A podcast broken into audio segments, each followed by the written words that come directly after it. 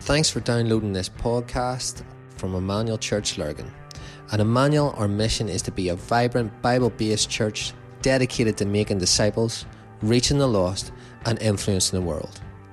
We hope you enjoy listening to this podcast. Thanks, kids. Thanks for that reading. What a tremendous passage it is. And that's our, our take today on Resurrection Sunday. Thanks to Dave. Thanks to Holly for those songs because he lives and all hail King Jesus. What great songs to sing on Resurrection Sunday. Thank you also for allowing us into your homes again. Um, while it is much appreciated, we do miss you um, in church. We miss you seeing you face to face. But um, here we are. This is our first ever virtual Easter Sunday morning, uh, weird as it may be. What a powerful day it is in the kingdom of God. It doesn't uh, diminish the power and authority of Resurrection Sunday, the day that Jesus conquered death, hell, and the grave, ripping the bars of them asunder, and one day going to destroy death for us all. Amen to that. And so on this day, the ancient Jews would have greeted each other in this way. They would have said, Jesus is risen, and the retort would have been, He is risen indeed. Now, um, 20 years after the resurrection, in around AD 53, AD 54, Paul took his pen and wrote um, a couple of letters to a church in Corinth. And um, uh, this was. Uh, a letter that was addressed to these people because there seemed to be a, a bit of confusion around um, the resurrection. Some of them were confused about it. There was all kinds of theories going around, like there was a swoon theory that Jesus didn't actually die on the cross. Some of them didn't actually believe in the resurrection at all. And so, um, in the first letter to these people, he, he writes this in 1 Corinthians 15, verses 6 to 8. This is what he says he appeared. He's saying, Come on, guys, you need to catch yourself on here. Here's the truth of it. He's saying he appeared to upwards to 500 brothers at one time. And uh, after that, he appeared to James, then to all the apostles, and last of all, he appeared also to me. And then he makes this little statement um, in verse 14 of the same chapter, 1 Corinthians 15. He says, And if Christ has not been raised, our preaching is useless, and so is our faith. Supposing that Christ has not been raised, he's saying, the resurrection, had it not occurred, what would follow? What would, what, where would we be? He's saying that the preaching, the good news of the gospel would be in vain. The message that Paul, he, he and all the other apostles preached would be nothing but worthless words, a colossal hoax, um, empty, based on a lie. All our preaching down through the centuries, all the worship songs that have ever been written would be just one big fib. And after all, the resurrection, he said, is the key element of the Christian faith, being inseparably linked to some of the Bible's most basic teachings about God's sovereignty, about his name, about his kingdom, and about our salvation. And so this is really important. And then he says this in his second letter in 2 Corinthians 5:15. I love this verse. He says, "And he died for all." Talking about Jesus. He said, Jesus died for all, and those who live should no longer live for themselves, but for him who died for them and was raised again. Paul saying, Christ died for all, indicating that every human being alive on planet Earth has a value to God. That's what he's saying. It's this Easter message is the radical declaration that uh, of how God sees every person, no matter color or creed. It matters not young or old. And of course, the gospel writers would have declared this about the resurrection as well. Matthew puts it this way in his last chapter in 28, 5 to 7. He says, But the angel answered and said to the woman, This is at the tomb that Dave was reminding us about at the start, Do not be afraid, for I know you seek Jesus who was crucified. He is not here, he is risen, as he said. Come see the place where the Lord lay, and go quickly and tell his disciples that he is risen from the dead. So here's the truth of it you don't need uh, an Easter bunny or some chocolate eggs, no matter how nice they are, to excite the imagination about Easter. It stands alone on its own without any help. And, and, and so our celebration this morning is found around an empty tomb. And uh, I stood in it in June 2019, and I can verify it is empty. It is empty. And as a matter of fact, the greatest symbol of our Christian life is found in an empty tomb. Now, what I want to do this morning, just for a few minutes, I want to take I want to talk to you about three empty things, all right? Three empty things. I want to talk to you about three empty promises. That's a strange thing to say, but three empty promises an empty life, an empty cross, and an empty tomb. That's what I want to talk to you about. So, first of all, an empty life. Here's what Paul says about that. And we're going to track through this chapter in Philippians 2, just a, a, through a, f- a few verses. In verse 6, he says, Jesus, who, being in the very nature God, did not consider equality with God as something to be used to his own advantage. Rather, he made himself nothing. That's pretty incredible, isn't it? He emptied himself by taking the very nature of a servant being made in human likeness. Jesus was showing us that the way to be full is to be empty. Real fulfillment comes when we're empty of our own desires and make Jesus the desire of our heart. That's what he's showing us here. And Jesus' last words on the cross were, It is finished. That just meant fulfillment. It meant something was completely done. He had finished the work to its entirety, and Jesus had literally emptied himself of everything he had to offer so you and I could have abundant life. That's what he says in John 10 10. He says, The thief comes to steal and to kill and to destroy, but he says, I have come that you might have life to the full, or one of the version calls it, one of the versions calls it uh, abundant life. Abundant life is something very powerful. So he poured it all out, he emptied himself um, uh, of all, all other things so that we could have life. He stepped into humanity at its worst and offered us his very best. And if you're not experiencing God's presence in your life at this moment in time, it's maybe that you're not empty enough of other things.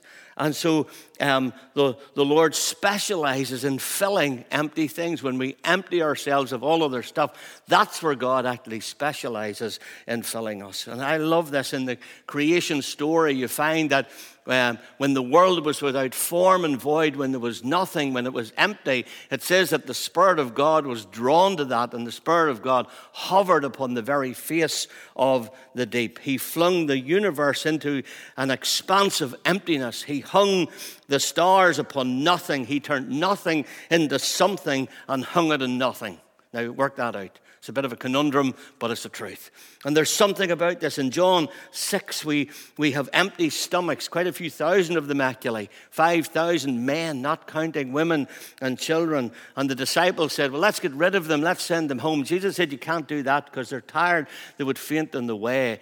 Philip, he, he said, Well, why don't we, why don't we get buy them enough food, and then he worked out it would probably take nine to ten months' salary to do that. That wasn't going to work. And then, of course, um, Andrew found a little boy with a lunch, and he knew it wasn't much, but it was a start. And he brings it to Jesus, and Jesus had the true solution. And he took the little boy's lunch and demonstrated that little is much when God is in it. And all four Gospels record how Jesus gives thanks prior to the breaking of this bread, showing the multitudes that only God can fill emptiness. We serve a God that specializes in filling emptiness. In John 2, he fills some empty pots at a wedding feast a village event for the whole city to come to, and um, there was a festive mood until the unthinkable happened. The host ran out of wine, and the people began to scurry about and whispering about the problem, and the whole crowd knew, and the host was embarrassed, and Jesus was told, and feeling their emptiness and how inadequate they were, when they ran out of options, he took some empty water pots, filled them with water, and then worked a miracle. And the joy that the world has to offer is just temporary. It always runs out, and the result is always a void, emptiness. But the joy of the Lord is ever new and ever satisfying. And the world offers you its best at first. You know, the best day in sin is the first day. It's just downhill after that. People will tell you that about their first drink. After that, it's just downhill.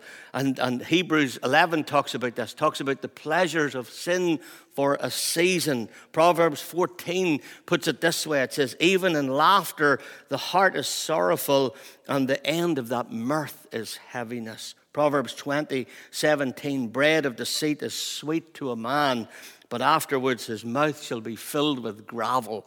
Sounds horrendous, doesn't it?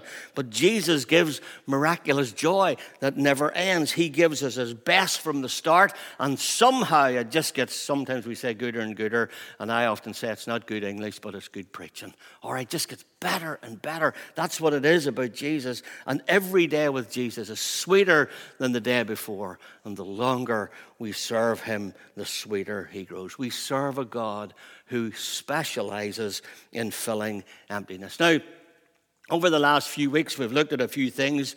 The first week of sort of lockdown, we looked at Jeremiah 23 uh, or 29 11, and we talked about the plan and purpose that God has for us and how it's good. The second week, we looked a little bit about how we'd all been sent home, and it would be good to try and find our, our, our true identity. And then last week, we upped the challenge a little bit that maybe more than just find our true identity, we should be looking for our true call. Now, I'm not saying that God brought this, this uh, coronavirus thing to bear, far from it, but I can tell you beyond any shadow of a doubt that He is refining His church and working through it. I have no doubt of that. He has allowed us to, to, to start taking some irons out of the fire all right, and make him a, a, a, priority. Remember, last week we said making the most important thing the most important thing. And I'm going to suggest to you some things that I think need emptied in our life, all right? Number one, we need to be emptied of sin, all right? God cannot fill a vessel, all right, that there's no room to pour into. He can't fill something that's full. It's impossible for him to do that. And if we harbor sin in our lives that's habitual, then, then God can't really work with that. You see, Christians aren't sinless, but we should sin less. And uh, it's all about desire. So true repentance is not perfection, but it's about turning to Jesus with all that we have. And then, so not just emptied of sin, we need to be emptied of self. True intimacy with Christ will never be found until, until we stop bowing to the shrine of self. And then, thirdly, we need to empty ourselves of substitutes. All right? Be careful. Often we, we, we, we try to substitute service for surrender, we try to, to substitute work for worship. But Martha becomes Mary when she drops her to do list and falls at the feet of Jesus. And at this moment in time, we've been allowed a second chance to get this right. Out of the busyness of all of our lives, it's been stripped away. And, and God's given us a chance to empty ourselves of some of these things, all right? Serving is good and right, but maybe we just got too busy serving God and not good at spending time with God, and there's a difference in that. So accept no other substitutes but spending time with Him, emptied of sin, emptied of self, emptied of all substitutes. Not only have we an empty life, Two more things really quickly. We've got a, an empty cross. The cross is empty. The cross is empty, yet it's full of the promises of God. The empty cross tells me that I can be forgiven of all my sin while it was a place that was cruel, a place of death, a place where Jesus was beaten and broken and bruised, and he took it all on himself that we might not have to. Listen to what Paul says in the next couple of verses in Philippians 2, verses 7 to 8. It says, Rather, he made himself nothing by taking the very nature of a servant and being made in human likeness and being found in appearance as a man, he humbled himself by coming, becoming obedient to death, even death on the cross. Jesus showed us that the only way to go up is to go down and to go down on our knees. When we couldn't go to where he was, he came to where we were. That's the beauty of this. He came to our level. John 1.14 says this, that, that, that he became flesh and dwelt amongst us. Or one of the versions says he moved into the neighborhood. So the empty cross tells me that I can be free of my past and have a great life in and through Jesus. This cross is the place where Jesus died, but today it's empty but full of the promises of God. It's empty of the body of Jesus, but full of the promises of God, full of hope, full of destiny for you and me. This, this, through this empty cross, you and I can stand forgiven because it's on that cross Jesus paid the penalty for all of our sins. An empty life, an empty cross. Finally, an empty tomb. You know, Jesus died to settle all, and he rose to prove that all was settled. Listen to what Paul says in verse 9 of Philippians 2. Therefore, God exalted him to the highest place, give him a name that is above every name, that at the name of Jesus every knee should bow in heaven, on earth, and under the earth, and every tongue acknowledge that Jesus Christ is Lord to the glory of God the Father. Without the empty tomb, there's no Savior, there's no salvation, and there's no hope. Nothing is sure. in, in the world in which we live in at this present time, nothing is sure. Never more a reality and more candid than it is right now. But I can tell you this the fact that there's an empty tomb, we have a risen Savior who is alive and lives to plead our cause. It's beautiful. In fact, the, the empty tomb is the truth of the resurrection of Jesus and the promise that every single one of us will be raised to life at one day, one day if we know and we love the Lord Jesus. And to those who know Jesus Christ as their Lord and Savior, death has lost its sting, something that we don't need to fear any longer. And whatever fear there is, there's a promise one day that we will live with Him forever in heaven. The world gives us promises full of emptiness, but God gives us emptiness full of promise the empty life, an empty cross, and an empty tomb. If you don't know Jesus Christ as your Savior and Lord, we've done this each week. We would love you to give you opportunity. And we've, we've widened that opportunity a little bit. So, what we're going to do, we're going to pray a prayer, and then I'm going to tell you a little bit about that afterwards. So, let's bow our heads. If you have never prayed a prayer like this, if you've never accepted Jesus Christ as your Lord and Savior, this would be your opportunity in this Resurrection Sunday. And maybe you've wandered away from God. Maybe you're not as close to Him as you once were in some shape or form or prodigal. And today is the day that God's inviting you home. Would you pray this prayer? Let's bow our heads. Lord Jesus, for too long I've kept you out of my life. I know that I am a sinner and that I cannot save myself. No longer will I close the door when I hear you knocking. By faith, I gratefully receive your gift of salvation. I'm ready to trust you as my Lord and Savior. Thank you, Lord Jesus, for coming to earth. I believe you're the Son of God who died on the cross for my sins and rose from the dead on the third day. Thank you for bearing my sin and giving me the gift of eternal life. I believe your words are true. Come into my heart, Lord Jesus be my Savior, and fill me with your Holy Spirit. Amen.